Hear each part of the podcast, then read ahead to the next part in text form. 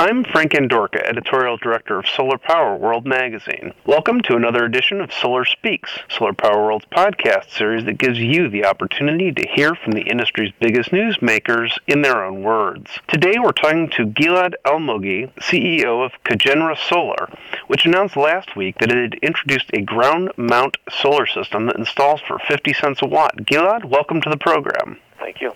Glad to be here. As most of my listeners know, the refrain among industry insiders and consumers alike is the importance of bringing down the cost of installed solar. Can you tell us how Cogenra feels about that? What we've witnessed over the last few years as solar prices have come down is that solar has become much more affordable. And now, all across the U.S., California, other states, you are seeing a lot of people deploy solar on a residential level, not because of a subsidy or because somebody's telling them to, just because it's economical cheaper to use solar energy than it is to rely on the utility. That thing cannot yet be said for commercial scale. What needs to happen is the cost of panels have to go down another notch for the same thing that's happening on the residential level to happen on the commercial.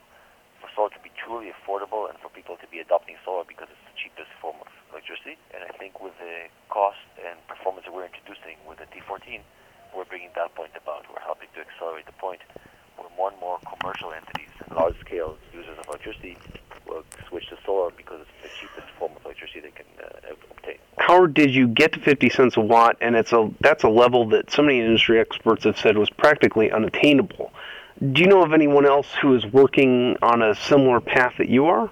We are unaware of someone that has the capacity to reach the same uh, cost point in the short term. I'm sure people are working, which is not aware of all the activity. If you look at the reason why people believe this is the bottom, is because silicon is in the end of the day a crystal and you can make it without profit and you can make it in high volume, but in the end of the day, you're still covering a very large area with a crystal, which is fundamentally expensive. And our approach has been to avoid that, essentially intercept the sun or cover the large area with glass, simple glass, mirrors on steel, very, very low cost, an order of magnitude lower cost than silicon, and use that to concentrate the light on the silicon. So that's really what enabled the next step, because with silicon by itself, I agree, it is indeed very, very difficult to take the cost reduction much further. Tell us how you got to the breakthrough. What kind of engineering went into it? What is the technological tipping point? First of all, it was uh, before technology. It was an analysis of the of the market forces at play. So when we looked at this four four and a half years ago, we saw panel prices were not where they were today, but it should have been obvious to people that that's where they're going because of the large competition, because of the investments in Asia. It should have been obvious that silicon prices are going below a dollar watt therefore uh, all attempts to compete against silicon, use gallium arsenide or use other materials, were really bound to fail. You, you cannot go against silicon, and you cannot go against the industry. It's a high-volume industry in, in, in production, and if you try to innovate too much, your own materials, your own inverters, your own balance of system, you, you're bound to fail. You have to use the industry, but you have to try to improve upon that. That was the sort of background approach. The second approach is that you are not going to go raise a billion dollars and, build your own vertically integrated factory, you have to be very capital light and use as much as you can of the existing infrastructure. So those were really the constraints. Use silicon and use the existing infrastructure. And with those constraints in mind, the first and most obvious way to reduce costs is to concentrate. In that sense, that's not a novel concept at all. The idea of concentrating has been around for a while. It's the execution that's. Stumbled twice. Once because, again, people tried to concentrate on non-silicon materials. Now, once you concentrate on silicon and you realize you need to be at a very low price point, below 50 cents a watt, you realize you can no longer afford to use curved glass, which was what was used in previous attempts to concentrate either curved glass or Fresnel or other form of more expensive glass. And we realized we have to use really flat glass, and our solution was to use flat glass mounted on a thin sheet of steel, and the steel curves and forces the glass into a shape which causes the concentration. That's a big cost reduction, being able to use a flat piece of glass on um, on steel. The second aspect that comes with this, is once you do this, once you go to a reasonable concentration, 14x in our case, you're going to be producing a lot of heat. And if you try to use cooling fins, radiator type cooling fins directly on the on the system, you're not going to be able to dissipate the heat and you're going to limit your concentration, you're going to limit your module size. So we went with a circulating fluid, essentially taking the heat away from the high density area to a place shaded by the system where it radiates away. That's the second big cost reduction aspect. And the third one is that we're using very high efficiency silicon cells. That has more to do with what's happening in the industry. And as the industry has gotten more competitive, more and more vendors are trying to differentiate themselves with silicon-based but higher efficiency cells, those cells are optimal for us. And that, together with the way we modularize the cells, go from the cell to a module, enables us to get the highest efficiencies. So it's the very, very low-cost glass, it's the cooling, and it's the high-efficiency cells together which leads to this cost. When you say high efficiency, what efficiency percentage are you looking at? If you look at the standard multi-crystalline are in the 16, 70% range and mono are in the 18, 19% range. Today there's several vendors and we can't be specific about who we're working with, but it published results uh, above 21 and above 23%. And there's more and more of these vendors coming out with cells with a higher efficiency than the standard. These cells are not at the price point where they would be competitive for large-scale ground mount installations if you had to whole area with them. Since we're using 1 14th of the area, they were much less sensitive to the fact that these cells cost a little bit more. But on the other hand, we gain a lot from the fact that they're higher efficiency. So it's in the 20s. How long does it take to develop something like this? Our approach as a company was that you want to be in the market fast, to prove your technology, to iterate, to, to learn, and to, to develop your vendors and your installers and so forth.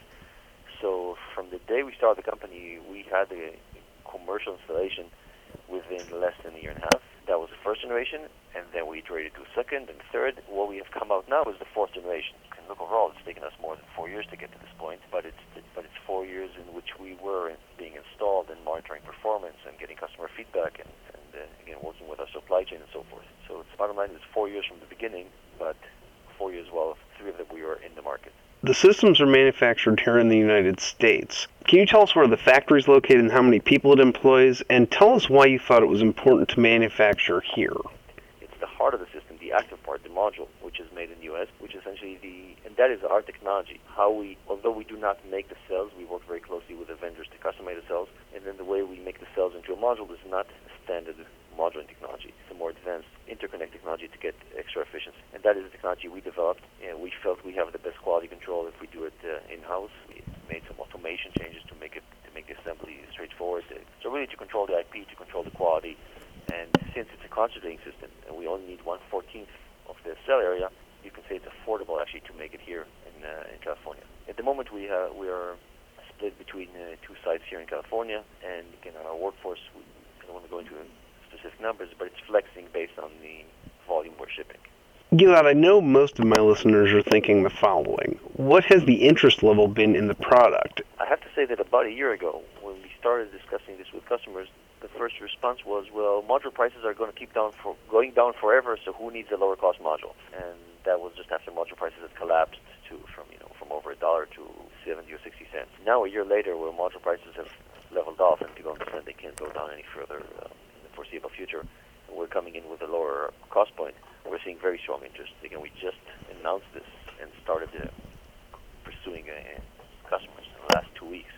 We're seeing very strong interest, uh, and uh, we hope to, it will continue in the future. But at this point, the, for the larger scale installations, the cost difference is, is fairly compelling, and we're seeing strong pull. Can you tell me about your Tucson, Arizona project that is scheduled to break ground in January? It's just over a megawatt. It's perfect because it's a high radiation location. Arizona overall does not have high electricity costs. It has fairly moderate electricity costs, but it has a very, very strong solar resource. It has a lot of land, and it's an ideal place to put a ground mount system that, in an Arizona climate, can very quickly be put on the path where you don't need any subsidies, and even when the tax benefits go away and so forth, solar can compete on its own merit and just by being the cheapest form of electrical generation. So Arizona is a great uh, place to prove out that uh, really generate electricity at these costs in, from solar.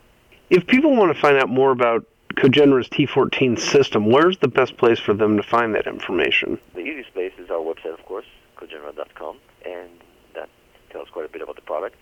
And for people that are more interested and, and want to dive in deeper and have a specific projects in mind, then we obviously can uh, host them here. We can uh, we have multiple installations uh, worldwide, but specifically in California and Arizona and uh, seeing one of our installations and actually how it performs and, and seeing the customers is probably the best way to, uh, to get to know the technology.